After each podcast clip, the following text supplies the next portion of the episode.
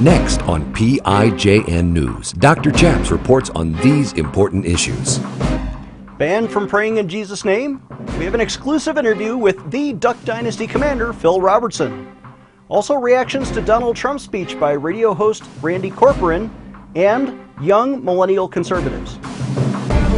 Former Navy chaplain Gordon James Klingenschmitt took a stand to defend religious freedom by daring to pray publicly in Jesus' name. Now he helps you by reporting the news, discerning the spirits, and praying the scriptures. Would you pray with us? Here's Dr. Chaps. God bless you in Jesus' name. My name is Chaplain Gordon James Klingenschmitt, Dr. Chaps, and you're watching PIJN News. On this show, we like to do three things we report the news, we discern the spirits, and we pray the scriptures in Jesus' name. But today, we're going to have news making interviews with the Duck Dynasty patriarch Phil Robertson, who, according to CNS News last year, was banned from praying in Jesus' name on his own TV show, the A&E Network, back in 2012, when the video editors based in Los Angeles would often take out the words in Jesus' name from the Duck Dynasty family prayer because Jesus might offend Muslims or something. Here at the Western Conservative Summit, I got an interview with Phil about that challenge to his faith. Well, our world is fast uh, developing into lawlessness. Everyone who sins breaks the law. In fact, sin is lawlessness. So we're looking at lawlessness and we're saying, boy, there's a lot of lawlessness going on. They're rioting, they're looting, raping, shooting on these city streets, just shoot, shooting these places. You what in the world? We've killed 60 million of our own children. ISIS is saying to us, well, if you didn't think your own children were worth anything, why do you think we're worried about what your life is worth? We don't think you're worth anything. That's why we're killing you. Just like you kill your children, that's why we kill you. We don't think you're worth anything. So they kill us, we kill our own children. You're like, hmm, we lost our moral high ground. If we could have stood there and told them, no, to us life is precious. We shouldn't kill each other. I mean, you're in your mother's womb and you're not safe there. They other day in that Supreme Court decision, they were jumping and hollering. But they were basically saying, we can kill them. We can keep killing them. They loved it.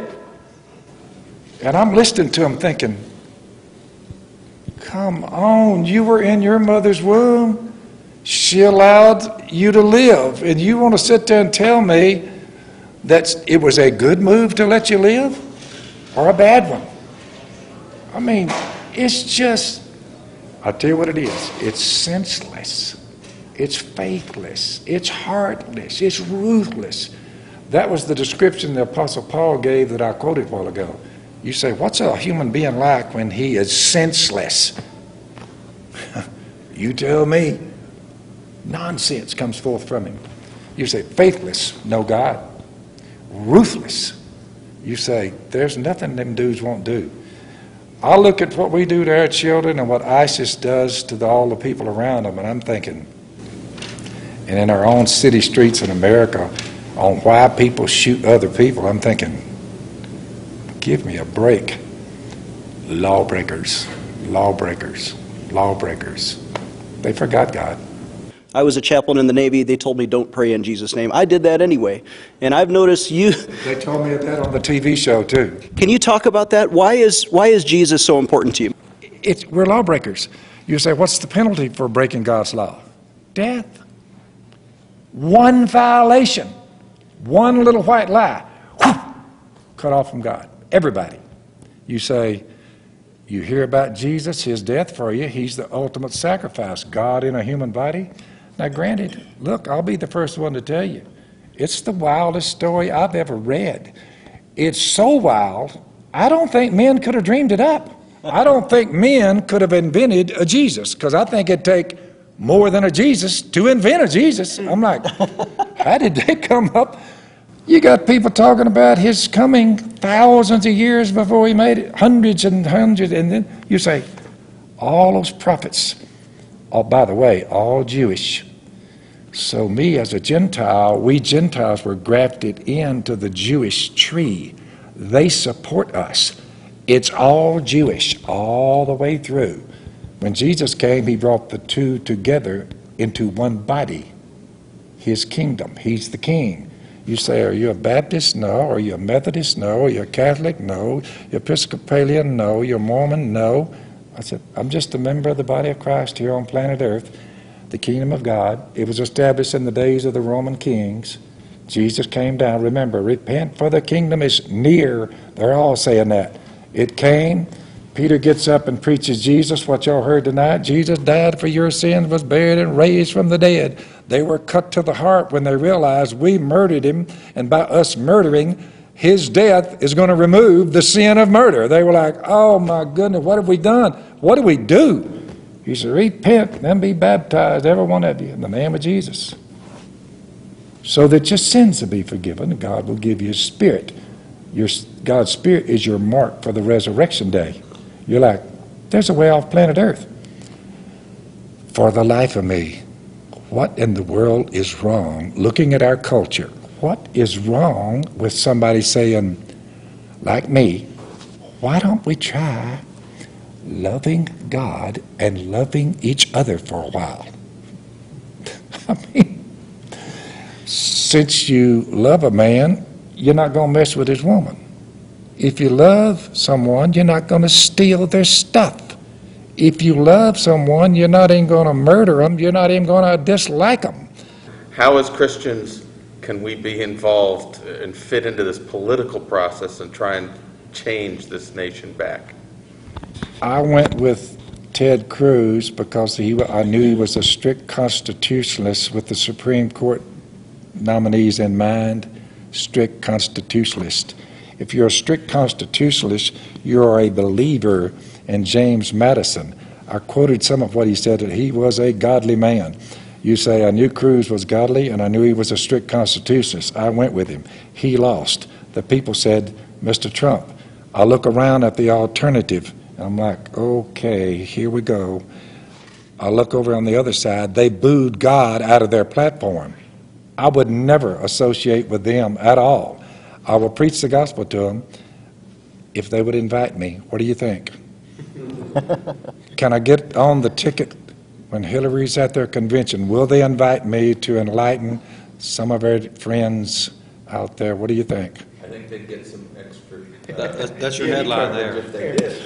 Uh, local redneck uh, mauled by a cry, crowd. so, Trump's what the people said. He's who the people said they want. They said we want him. I'm like, I know Hillary Clinton's record because she has one, a long one.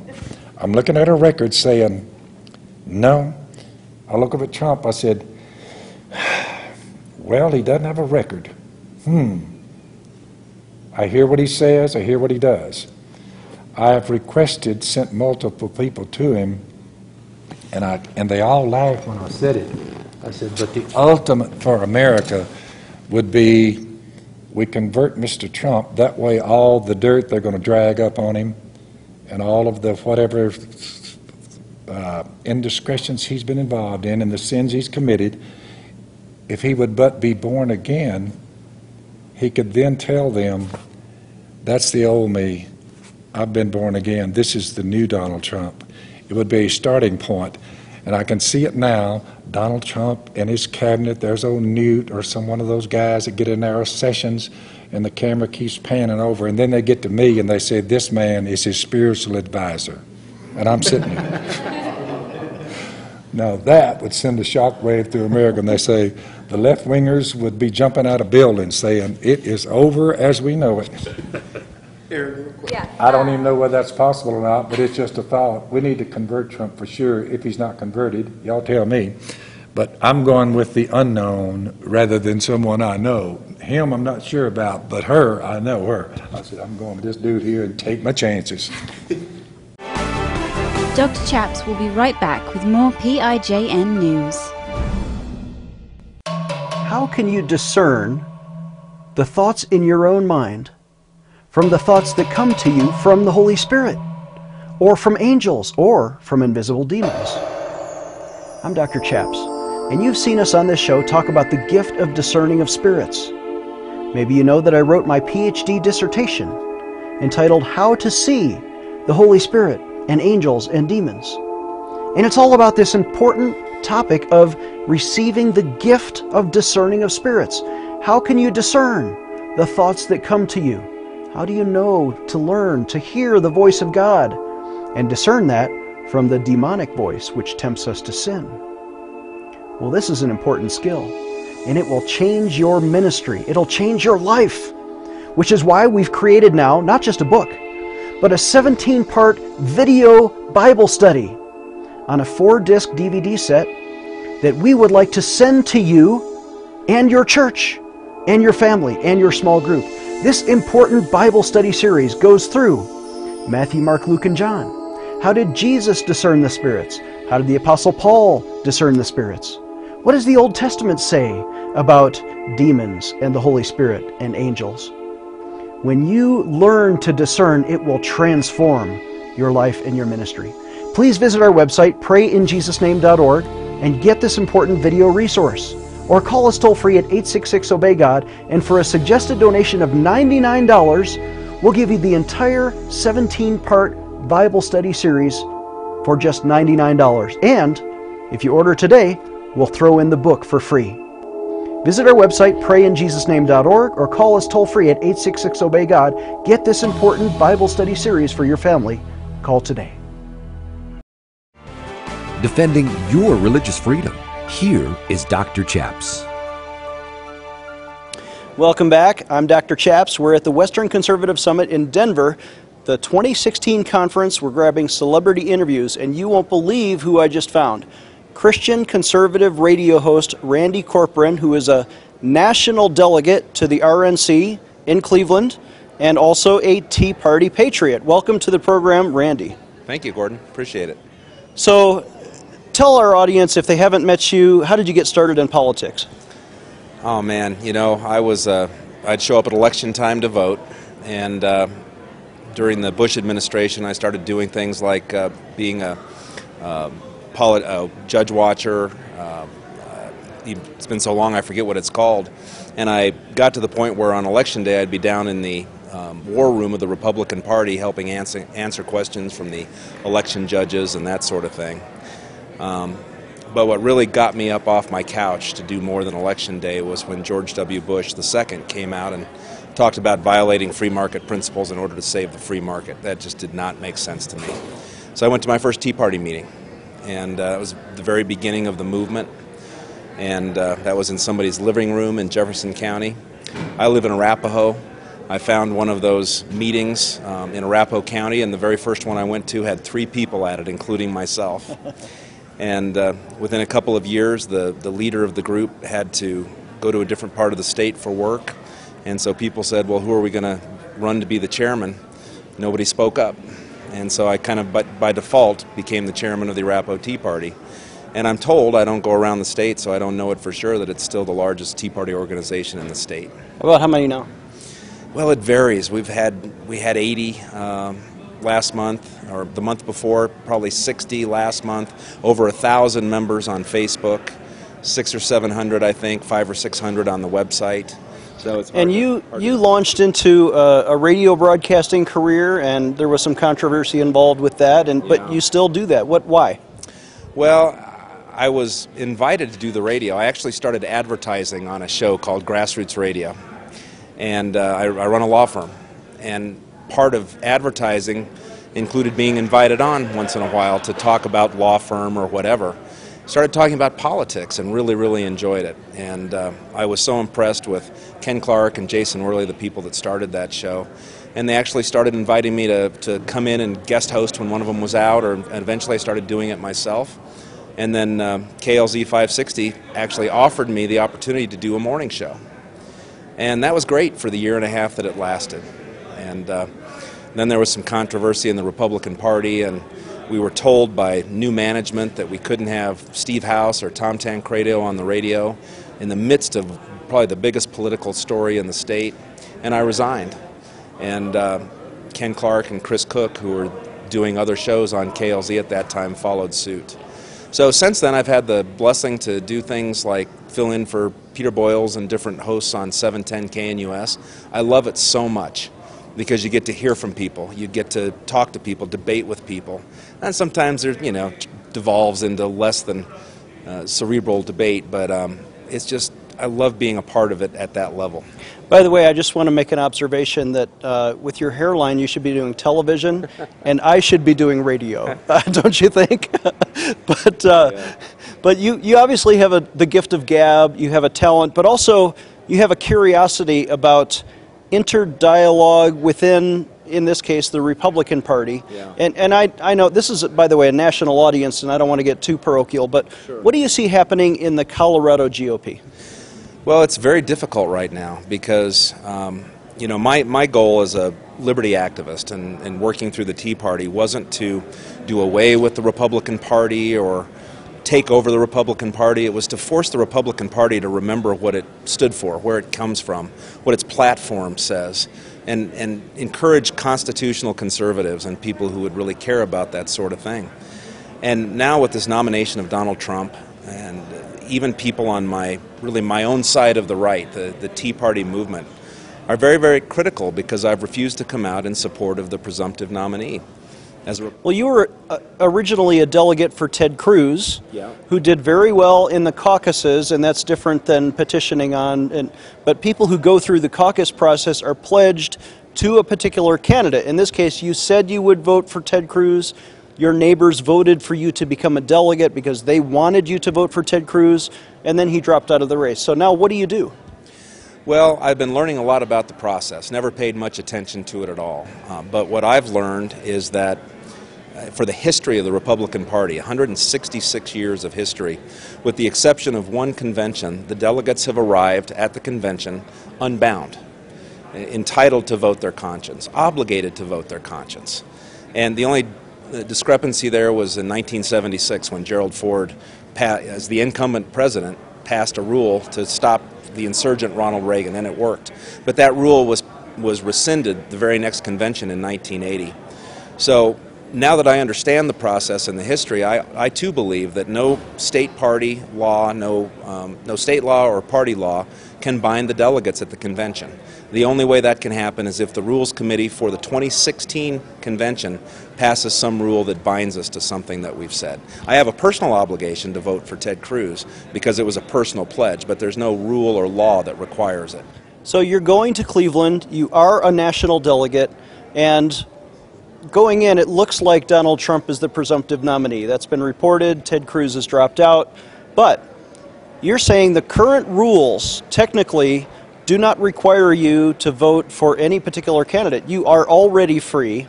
And if they were to pass a different rule that would bind you, then that would be unprecedented in history, except for that brief time in 1976. Absolutely true, yeah. And in fact, the other thing that people don't understand is every convention creates its own rules. So the rules that are in place from 2012 and the rules since 2012 to get us to 2016 all go away at the start of 2016. So a great deal of power and decision making rests in the Rules Committee for 2016. So we have already interviewed Kendall Unruh, a national delegate with you from Colorado, and she was supporting Ted Cruz, but now she's really not pledged to anyone. She wants to free the delegates. Promote. She's on the rules committee for a conscience clause where any delegate can vote on the first ballot for or against Donald Trump. They- They're not bound to vote for Donald Trump just because their state law, whether it's Pennsylvania or somewhere some other state, sort of pressures them. If the delegates were unbound, is it theoretically possible that Donald Trump would not be our nominee, even even on the first, second, or third ballot? Well, I think it's more than likely because a great number of the delegates that are on the Trump side right now were gathered in, in open primary states or winner take all states where a large number of the delegates weren't particularly enamored of Donald Trump, but the majority vote, the popular vote in that state, technically binds them according to their state or party rules. this conscience clause is very interesting because it doesn't change anything. What it really is is kind of an education program to try and help and get the delegates to understand that unless the Rules Committee does something new, and as you said, almost unprecedented, that we arrive there with our conscience and our choice and our obligation intact. So this battle is not over. No. Trump is not yet the nominee until he secures uh, not just a promise, not just in theory, but the actual votes on the floor from those 1,237 odd delegates. Yeah. Yeah, so anything is really, really possible. And, you know, the thing I always hear, and, and I've been taking a lot of abuse at the summit because a lot of people, especially for the Trump speech this morning, were here, and, and it's the people have spoken and all these different things. And, and I don't minimize that, I don't diminish that at all. Um, but I see Donald Trump a lot differently than a lot of them do.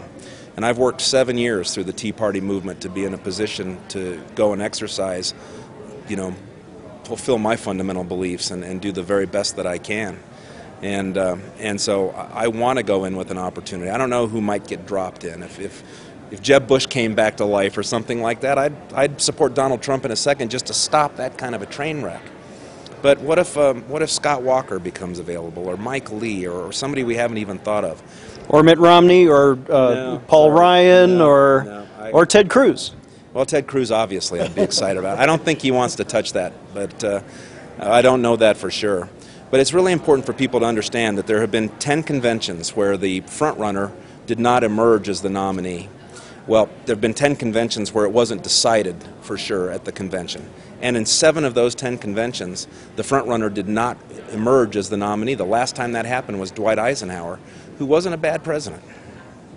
So anything is possible. You heard it from our guest, Randy Corporon, Christian conservative radio talk show host, Tea Party patriot, and national delegate. Randy, thank you for coming on our show. It's my pleasure. Really appreciate it. All Good right. to you. God bless you in Jesus' name. We'll be right back. This is PIJN News, defending your religious freedom. Dr. Chaps will be right back. Do you ever pray and sometimes you feel like your prayers are hitting the ceiling and they don't get to God, or maybe you don't get the result that you hoped for? I'm Dr. Chaps, and I want to make available to you a new resource, a four part video Bible teaching series on how to pray effective prayers. Did you know God has given us instructions in the Bible? For example, in 1 Timothy 2, there are four different Greek words for four different kinds of prayers supplication, petition, intercession, and thanksgiving. If you don't understand the way God teaches us to pray, then we cannot expect the result for which we hope. I'm asking you to get this important Bible video teaching series on DVD for a suggested donation of only $30. Call us right now at 866 Obey God. Again, that's 866 O B E Y G O D, or visit our website, prayinjesusname.org, and get this important video resource for your family. Empowering you, the grassroots activist. Here is Dr. Chaps. Welcome back. I'm Dr. Chaps. We're getting citizen reactions at the Western Conservative Summit, not only to the speech by Donald Trump, but just to the entire movement. You know, here in Colorado, a lot of conservatives are divided about whether to support Donald Trump. What do young people your age think about him? Uh, besides one person, most of us think that Trump is the better of the two evils. We we don't like him, but we'd prefer him over Hillary. And I don't think that's different than what a lot of people think. But what about his speech yesterday? Did you hear that? Were you inspired? I I was pretty inspired. He did a very good job, very good job, more mature than he's been, and it kind of inspired me. Yeah, he's he's growing on me a bit.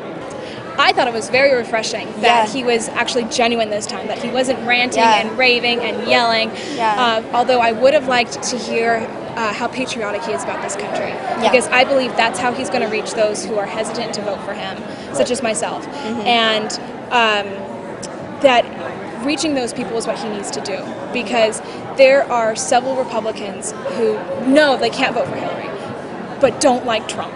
And he needs to reach those and understand that he needs to unite the party, that he needs to come to them on their terms, not be so egotistical to think that they will automatically vote for him because there's no other candidate. Exactly, and I think he also, you know, gets up there and preaches good ideas, but um, he needs to go back to the fundamental reasoning for his ideas, or else no one believes he's genuine about them.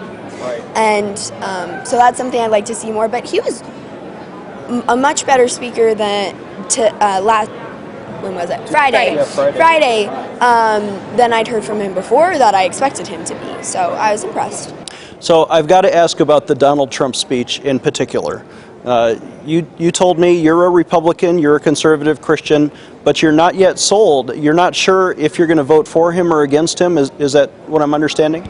Yep. Um, I'm one of the millennials who wakes up every day thinking, like at different hours of the same day, I'm definitely going to vote for Hillary. I'm definitely going to vote for Trump. I'm definitely not going to vote at all. I'm definitely going to vote for a third party candidate. And I just have that loop in my head constantly, and I don't have any peace. So coming here, I thought, I cannot wait to hear from Trump himself with no media to interpret his message for me and to snag those bad highlights of all his faux pas and gaffes. Like, I just want to hear the whole thing uninterrupted. And I got to hear it. And I have to say that I am that much more inclined to vote for Trump because, man, that guy has no control over his tongue and he has such disrespect for minority groups. And I have a lot of things I hate about Mr. Trump. And I know that I'm not alone in that, but um, I am just so anti Hillary. And I, and I don't want to be just an anti Clinton voter, but I'm starting to think if Trump at least is able to identify people like Supreme Court justices who can do their job well, as long as he's appointing the right people to do the right work, and if he is all about smaller government, I mean, who's going to be running for office to have smaller government? That's what I like about Republicans. Is like, hire me, I want less power, like Fiorina was saying last Right, night. right. Um, then I'm thinking I, I might be able to trust Trump with that office more than I can Trump Clinton. It sounds like you're leaning toward Trump, but you're it's more like you're voting against Hillary. Yeah, and I'm not really enthusiastic about it, but that's what it, that's the best I can do, I think. Uh, how does your faith inform your conservative politics? God is the ultimate authority, in my opinion. We must answer to Him one day on how we vote and holding back the tide of evil. And in order to do that, we must reach out into the community. It's part of, in my opinion, the responsibility as a Christian. And that greatly influences the way I vote. Because I, knowing I have to answer God and knowing that I'm accountable for this, I must be on His side. I must vote the way uh, that He would vote and abiding by His principles and the values that He holds and, and that He says is right and is wrong. If there's a young person watching, what would you say to them? I'd say just get involved as much as you can. Get involved with your local Senate race, your local House of Representatives race, really any race that you can get involved in plenty. I was involved in the governor's race back when I was three years old. Um, just get involved any way you can to try and change the country. Fantastic. Our guest has been Frankie Francone. I am honored to have young people uh, learning what it means to be a Christian, active conservative here in America. Dr. Chaps needs your financial support to stay on the air. Would you please send your best donation today? Please visit prayinjesusname.org to donate online. Or you can mail a check to Pray in Jesus Name Ministries, Post Office Box 77077, Colorado Springs, Colorado 80970. You can also call us toll free right now at 866 Obey God. That's 866 O B E Y G O D. Please sign up for our free emails at prayinjesusname.org. Again, that's prayinjesusname.org.